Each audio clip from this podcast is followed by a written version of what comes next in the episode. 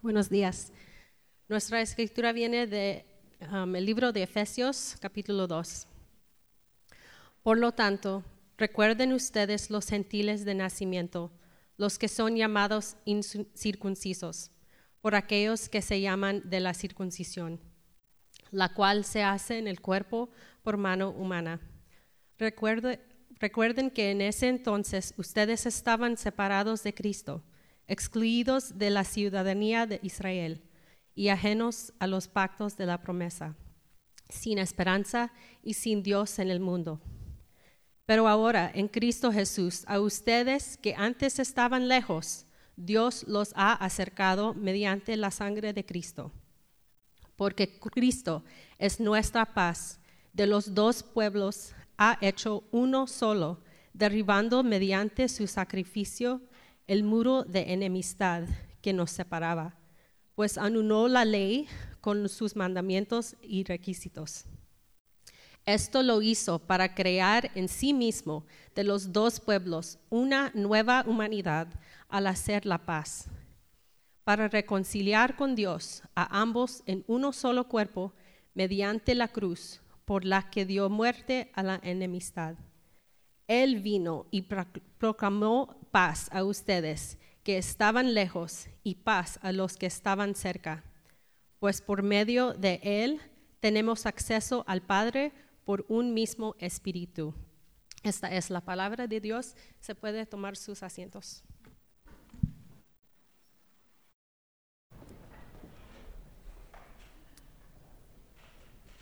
So, the one part of this service that will not be bilingual is this part. I'm not, and the reason for that um, is I'm a typical American. I don't know if you guys have ever heard that statement that what do you call somebody who's knows three languages? What do you call them? Trilingual, two languages, bilingual, one language, an American, right? That's it. So here's your American preacher uh, coming on in 100% English. So um, Ephesians chapter 2, starting in verse 11, is where we're going to be. Before we get there, I'd ask that each of you pray with me.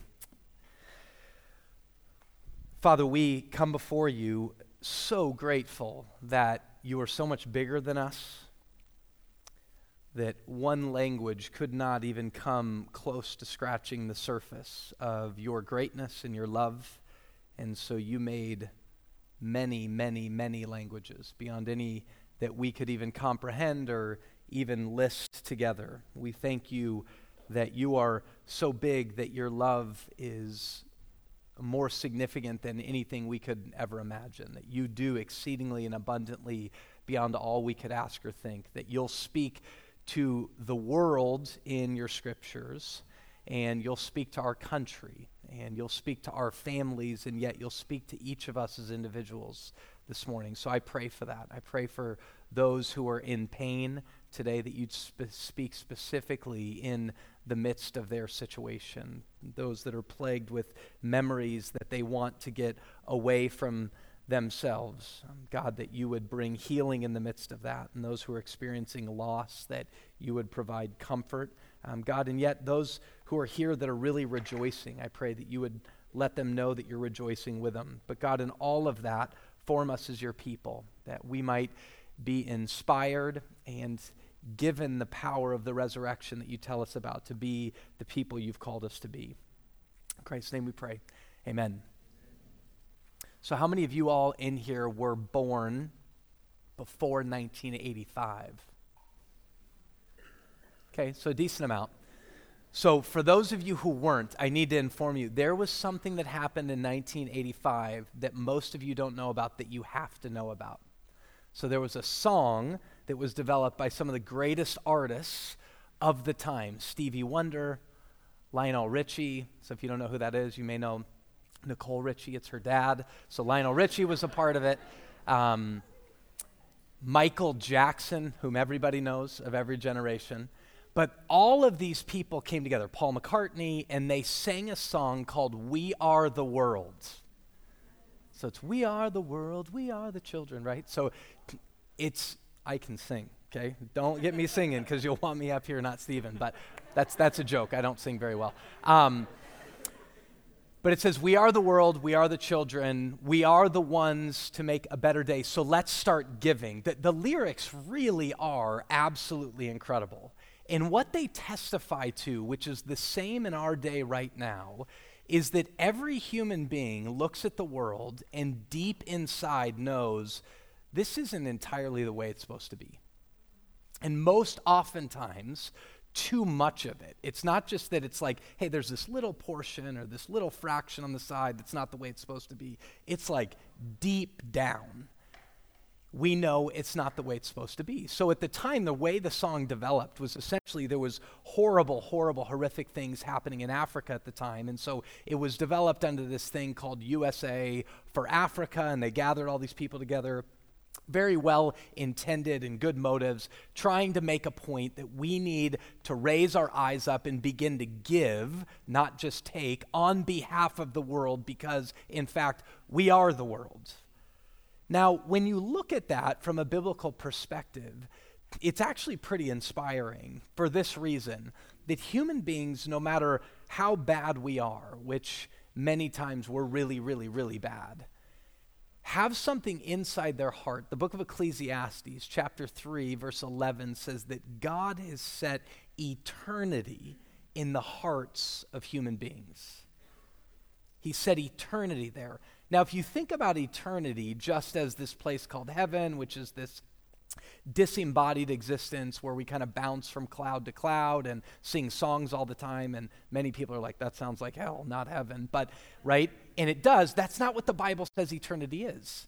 Eternity actually is resurrection. It's real life in real bodies in a world really the way it's supposed to be, but even beyond our imagination are our greatest desires. And what we aspire to and desire in the here and now, regardless of what we believe, is kind of like um, that famous statement, can't we all just get along? And people laugh at that, but deep down, we just want harmony. In some way, we're all just supposed to work together.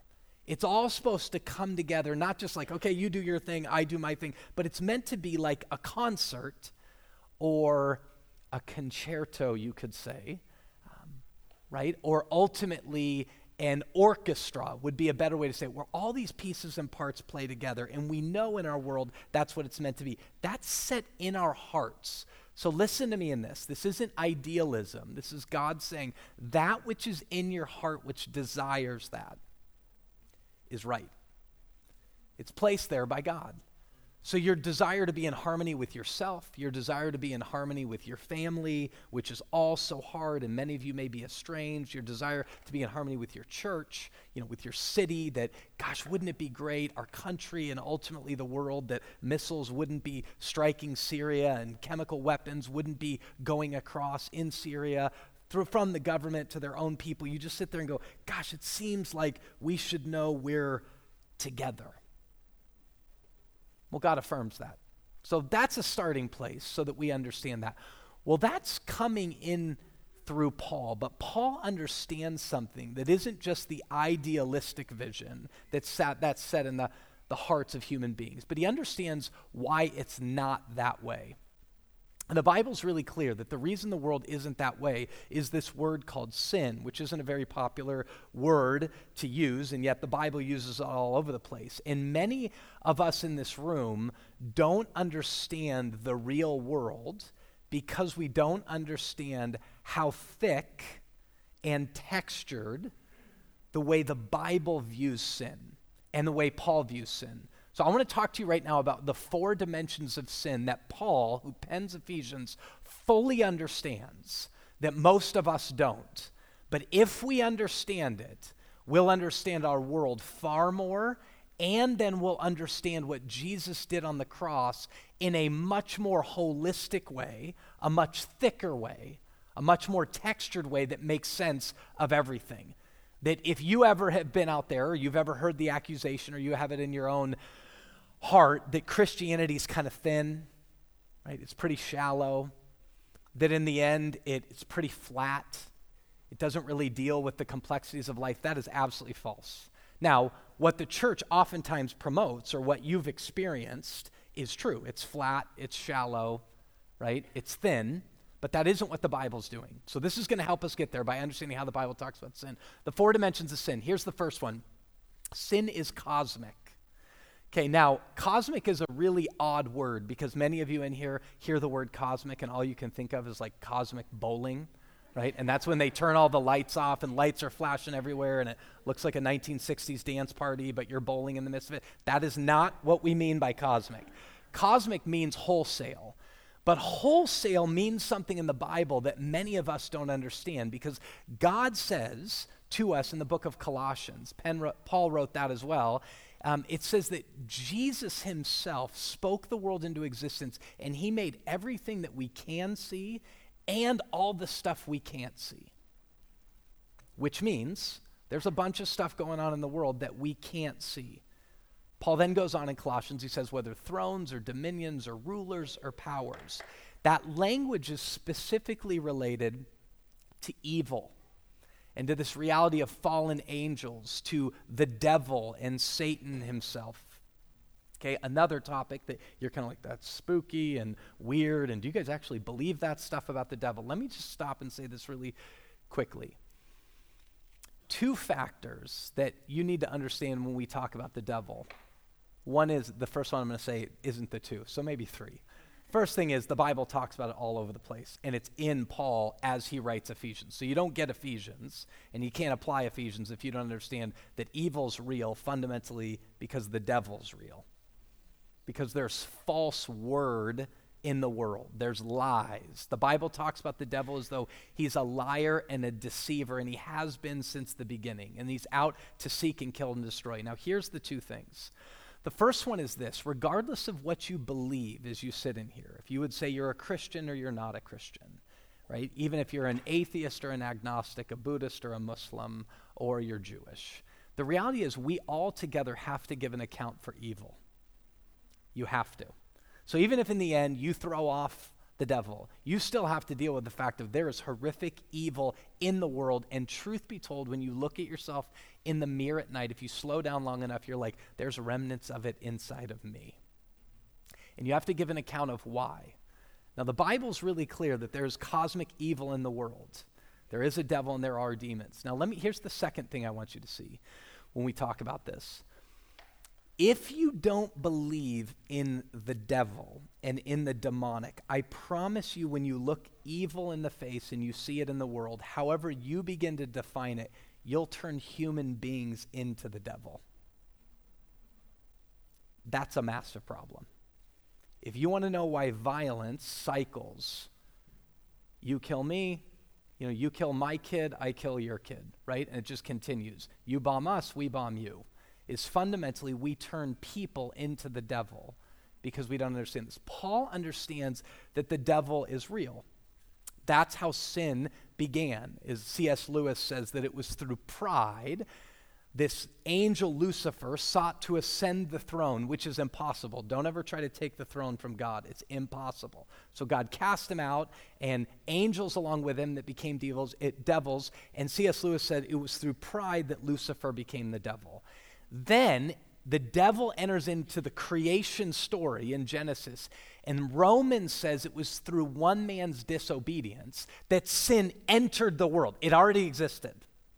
Okay? Sin's cosmic. It's bigger and it's badder than anything you ever knew before. That's cosmic. Here's the second dimension of sin is it's individual.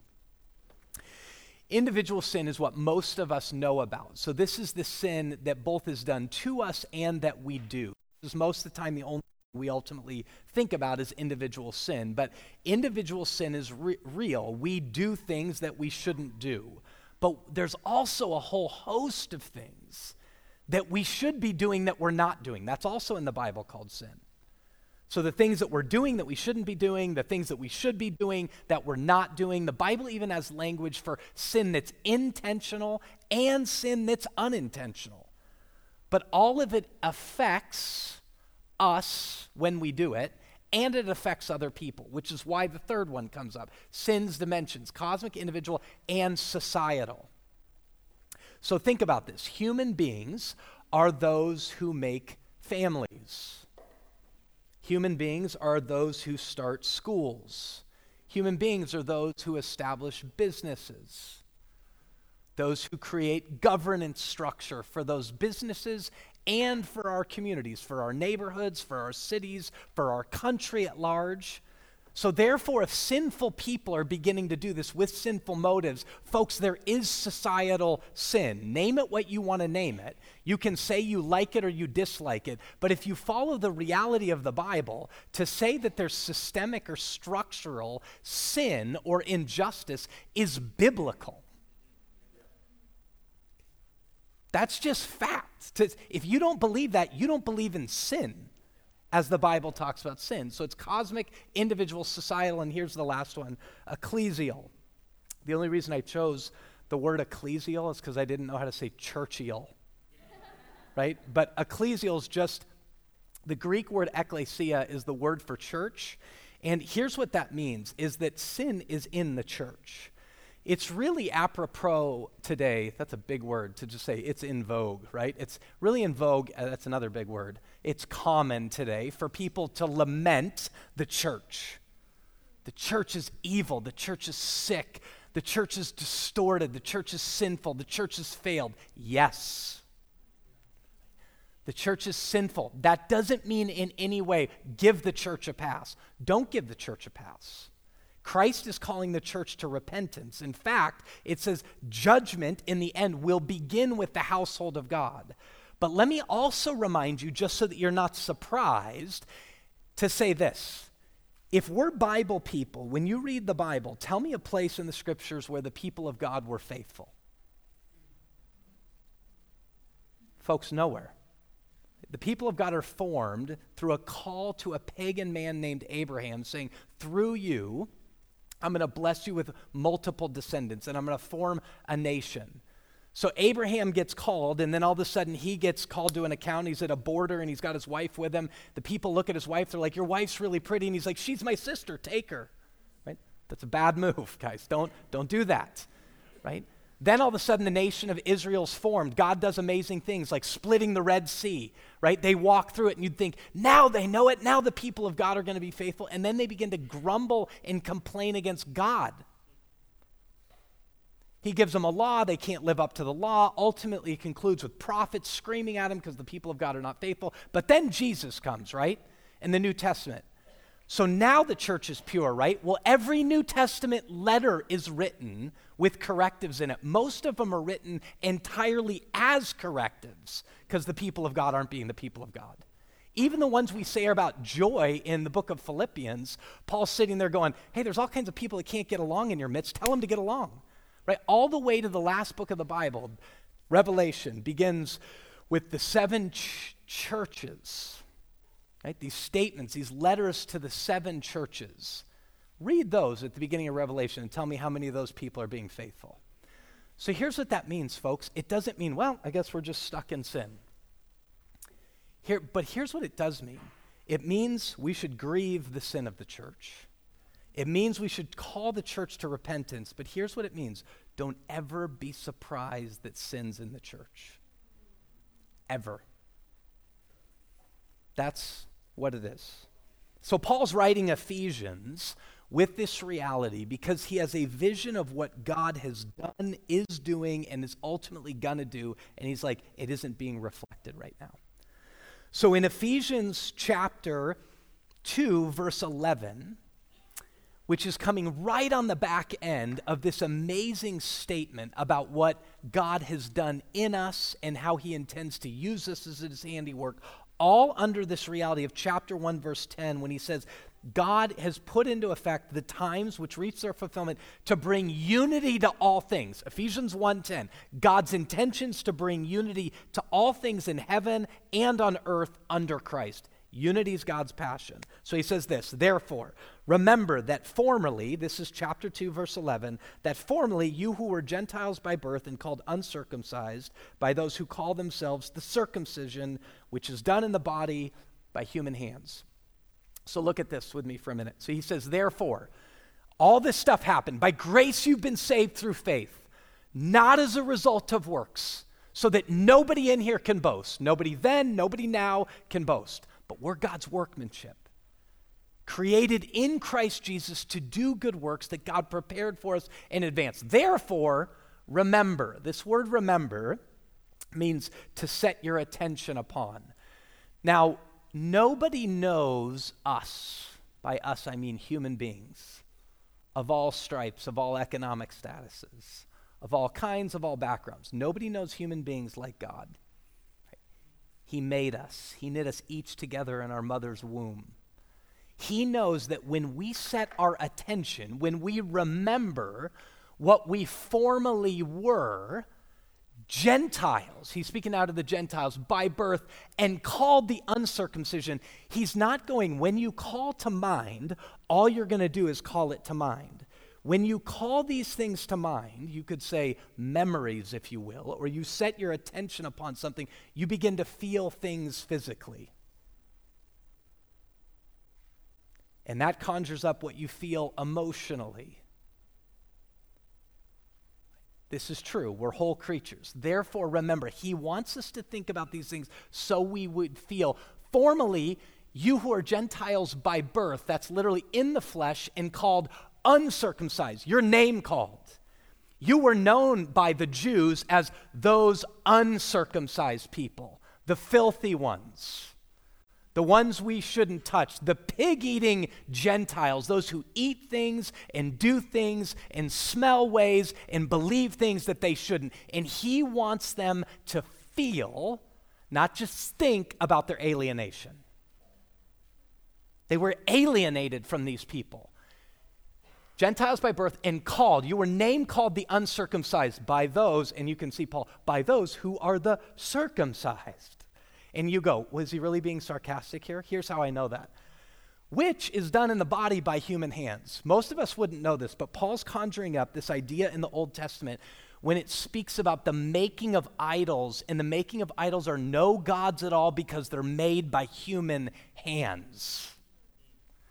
He's saying you're putting so much emphasis in circumcision which, let's just be honest, is a mere human rit- ritual, yes, that I set up, but that you as humans have so distorted to separate yourselves from each other, to name call to one another, that you, Gentiles, are those who were called the uncircumcised by, whoa, the circumcised, right? He's already done his job of going, you're all sinners.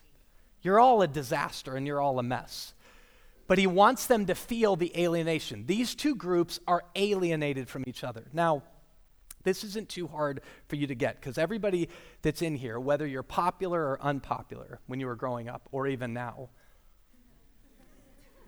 have had moments where you've felt alienated and it feels awful.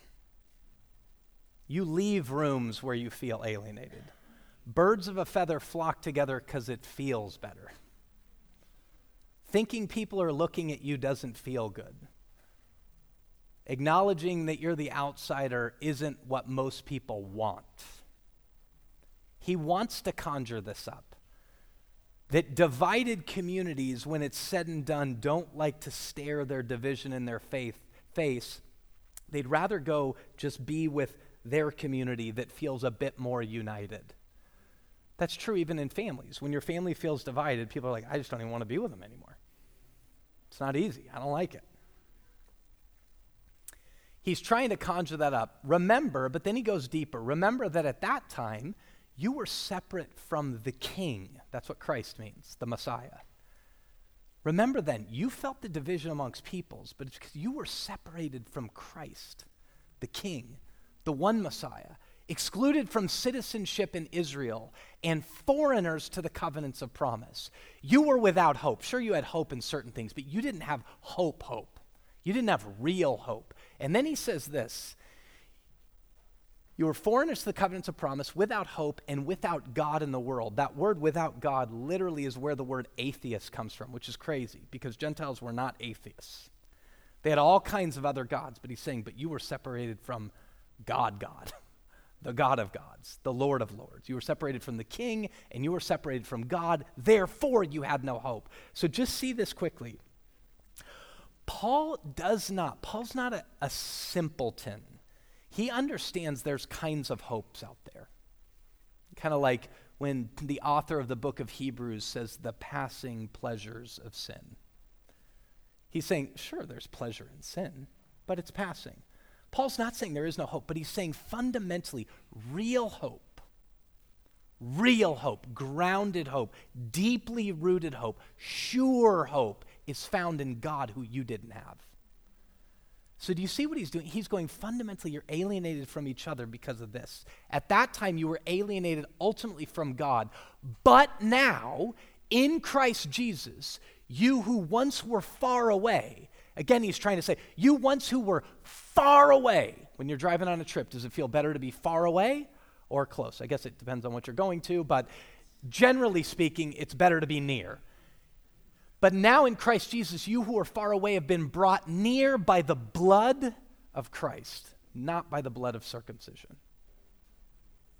Not by the blood that's shed by human hands, but by the blood that poured from, as the hymn says, Emmanuel's veins, from the king's veins, from God himself's veins. Now, I want you to see this really quick, and I want to make a, a quick point. He is trying to give them perspective so that they can understand how amazing it is when he begins to talk about what happened through the blood of Christ. When you are separated from God and therefore alienated from each other, and you don't have the perspective of your own sinfulness, your own, and then next rung, our, like as the church, we got to own that. If we miss that, we will boast, which the New Testament says all over the place. There's no room for boasting. No room for boasting. No room for boasting. So the Masters was just a short time ago, the golf tournament, and Tiger Woods was playing. And Tiger's this big controversial figure in that figure now, right? And you'll hear people, I don't like Tiger. I don't like Tiger. But you don't just hear people, I'll hear Christians, I don't like Tiger. I could never cheer for Tiger. Well, why? He's an adulterer. He cheated on his wife. And I'm looking like, You won't cheer from him because he's an adulterer. You're a Christian? Yeah. You're an adulterer to God. Right? The Bible's really clear about it. Like you've cheated on God and you won't cheer for Tiger Woods because he is an adulterer? Like you could go, I just don't like him. Like, I hate the Raiders, right? But not because they have a bunch of adulterers. I just hate them.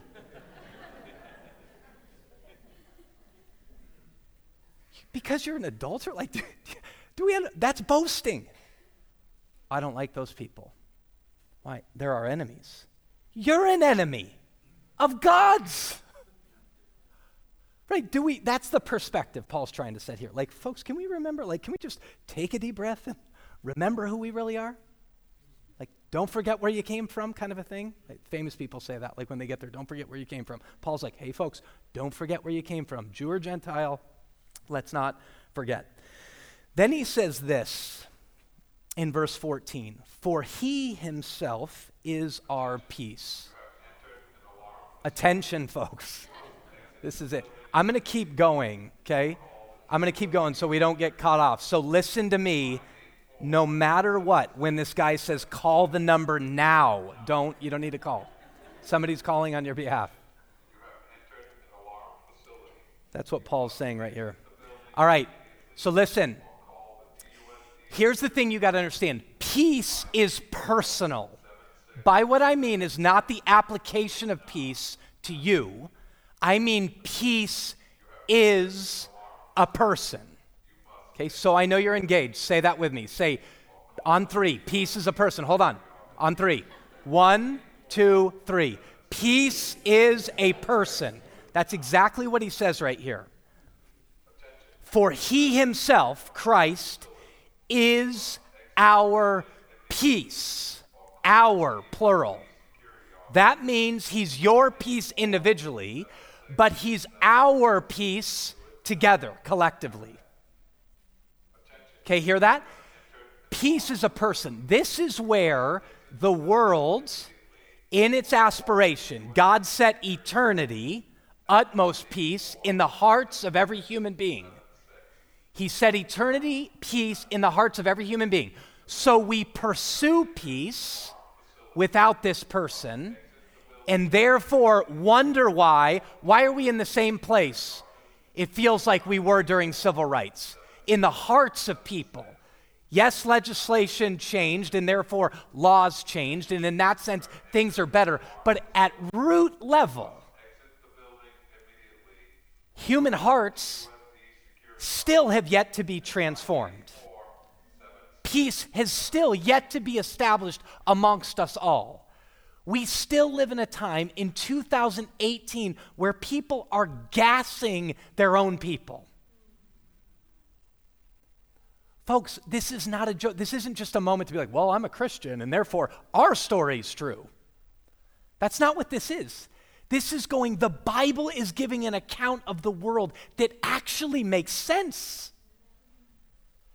There is something that will bring peace, and it's a person, for he himself, Christ, is our peace, who has made the two groups one and has destroyed the barrier, the dividing wall of hostility. Now, I got to say this really quickly because this goes on by setting aside in his flesh the law with its commandments and regulations. His purpose was to create in himself one new humanity out of the two, thus making peace. Now, this is a complicated text, but here's what you got to understand. In the temple, there was a wall that was erected, and there was all kinds of stuff labeled on it that God didn't even intend. But the way in which the Jews viewed it was this wall's going to keep all the riffraff, the dirty stuff, the Gentiles out. When God set it up that way, He set it up that way so that Israel would know it was to separate itself from idolatry. It was to pursue under the kingship of God. Hear, O Israel, the Lord our God, the Lord is one. He's the one God. There is no other gods that they would pursue them and not get caught up in all the other stuff that all the other nations were doing that would pull them away from God.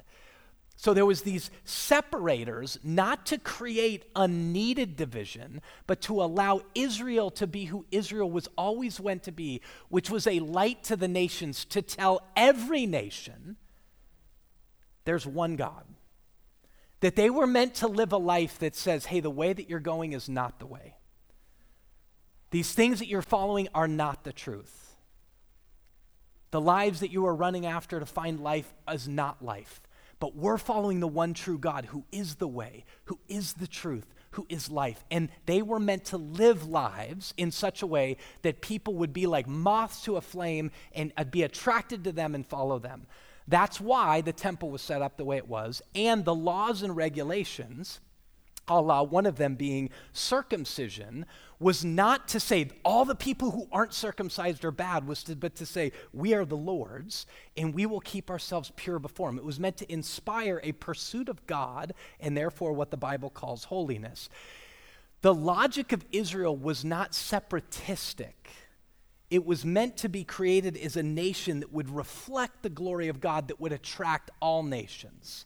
So, really briefly, there's an amazing passage in Isaiah chapter 19, and I'm just going to read this to you. It's Isaiah chapter 19, verses 23 through 25, if I can get there. Isaiah 19, 23 through 25. Now, understand this the Bible is always looking ahead. And as it looks ahead of what God's ultimately doing with history, creating harmony amongst the whole world that He made, unity in the whole world that He made, listen to me in this really quickly. The intention is always that the people of God would embody here a taste of where God's ultimately taking the world. So, this is a amazing passage of Scripture. Isaiah chapter 19, verse 23 to 25, it speaks about where God's taking history. In that day, there will be a highway from Egypt to Assyria. Now, if you didn't know this, those are two massive enemies of Israel, the people of God. In that day, there will be a highway from Egypt to Assyria. The Assyrians will go to Egypt, the Egyptians to Assyria, the Egyptians and the Assyrians will worship together. In that day, Israel will be third. Listen to that. In that day, Israel will be third, along with Egypt and Assyria, a blessing on the earth. The Lord Almighty will bless them, saying, Blessed be Egypt, my people, Assyria, my handiwork, and Israel, my inheritance. Folks, the point was never that it was Israel alone. Ever. The point was always that Egypt will be my children, Assyria my handiwork, Israel my inheritance. What sin had done has taken up God's design and enabled the Jews to boast and go, We're not like them, and separate themselves. Paul's going, But God did something about this. His purpose always was to destroy the barrier. And in Christ, he tore down the dividing walls of hostility by setting aside in his flesh the law with its commandments and regulations, these things that separate us. His purpose was to create in himself one new humanity, unity, harmony that truly could sing, because of Christ, we are the world because of Christ. His purpose was to create himself one new humanity out of the two, thus making peace, and in one body to reconcile both of them to God through the cross, by which he put to death their hostility. The bottom line of what creates division is hostility, enmity. He put to death enmity, not the enemy. He put to death the hostility not them. He doesn't turn human beings into devils. He may say, You're of your father, the devil. Jesus says that. You're following the prince and power of the air. But he doesn't, he puts to death the hostility in Christ, that in Christ we would have unity. We would be one new humanity. You guys see that? His purpose was to create himself one new humanity out of the two, thus making peace, and in his body to reconcile both of them to God through the cross. I have to say this short because we don't have endless amounts of time. If you ever want to understand what's happening on the cross, okay, it is physical anguish, clearly. Read it, watch The Passion of the Christ. But if you know how bad enmity, hostility, hatred feels. When someone you don't know hates you, it feels awful. When somebody you know hates you, it feels even worse. When somebody who's designed by God to intimately love you has hostility to you, it's like you don't even want to live. Folks, every one of us in this room have felt that to some level. The sin of the whole world the enmity of the whole world, the hostility of the whole world was bound up in his body on the cross. Folks, when we feel it, we seek to return eye for an eye, tooth for a tooth. Jesus knew that never will work. So he took it all in himself on the body, let alone all the anger of God that God had against that which destroyed his beloved humanity. That's what wrath is. Wrath isn't just this angry God, like, I'm going to punch you and punish you. It's a loving father going, Look at what this has done to my world, in rage going out, because you always hate that which is destroying the one you love. A father always hates that which destroys the beloved. The whole wrath and anger of sin and all the horror of sin, all the anguish of sin, is bound up in his body so that on the cross he would put to death their hostility. He came and preached peace to you who are far away and peace to those who were near. Now, this is a massive point. For through him we both have access, here's the word, to the Father. I just said this. If you don't get the Bible, if you don't understand, the Bible is 100% about the heart of the true Father. Now, when I say that, look at me. I know in this room how many of you in here have never had dads, or the dads you had, you wished you didn't have. But the reason you're angry at the dad you never had The reason you're in anguish about the dad you had that you wished you never had is because deep down you know what a real dad should be. God is a loving father. In loving fathers and loving parents, it's true of loving mothers, because God's very maternal as well, want nothing but for their kids to get along. They hate division in the family another really old movie that was actually came out before I was alive, 1970, Godfather. In The Godfather, at the very beginning of it, Connie, Godfather's daughter, is getting married. They're about to take a family picture like there are at every wedding, and everybody's getting together. All right, take it, take it. The photographer's about to take it. The father's about to take it. Godfather sits there and looks around. He's like, Where's Michael? Everybody's just like, Just take it. Where's Michael? Michael's nowhere to be seen. We're not taking the picture. He walks out, wife just runs off. And it's this amazing picture of the heart of a father like, we're not all together. It ain't happening. It's not done. Jesus came in human form to present to us a picture in human form to display for us the love of the Father. And before he goes to the cross, he's sweating blood, praying, Father, as you and I are one, let them be one. Let them be one. The work I'm about to do is going to divide, abolish, kill, and destroy hostility when they're in me. Let them be in me as I am in you, and let them be one. Now, listen to me in this. This purpose is parental, okay? So, the reason God says when you're sitting in the church, don't you dare partake of his body in his blood, which was shed to bring unity if you're sitting in this room with lack of forgiveness in somebody else. Don't take it. Go reconcile with them. The Father cares about this stuff way too much. You're estranged from people in your family.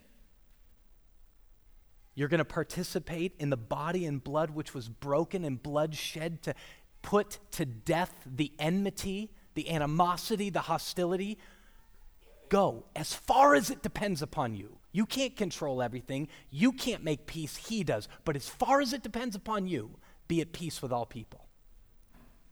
You see division in your city? God's called us as His people to be His people in presence at the places of the world's deepest needs. This is where now we have to practice peace. This whole passage, He is our peace. He's made peace among us in Christ. We need to live into it. We have to practice peace. This is one thing I love about yoga. Now, if you're a yoga hater, you can come up to me and say everything you want about where it comes from. I still love it. Okay, so don't even worry about it. One thing I love about yoga is every time you go into yoga, they don't go, compete. They go, this is your practice. and I'm like, these people seem a lot more at peace than my Christians who are like, we gotta win, right? It's like, Jesus wins, Christians, relax, right? Like, go do a downward dog and relax. but the thing I love about it is they say it's practice. And here's why I love that is that life is not about conquering things. You do something well and then you fail. You do it again and you fail. But we're called as a community to practice peace. So I'm going to go back to those four dimensions of sin and give you a few ideas of how you, we as Redemption Church, you as Redemption Church Tucson, can practice peace. How do we go against the cosmic dimension of division? Because that's the work of the devil. Pray. Pray. I just said this. We are called to be God's people in prayer as well as presence, in prayer at the places of the world's deepest needs. Pray. You don't need to pray for 24 hours about the chemical attacks in Syria, but pray about them. Lord, have mercy. Christ, have mercy. Pray about the division in your family. Pray about the division in your city. Pray about the division between ASU and U of A and that ASU wins, right? but we're a peace loving community, okay? Relax.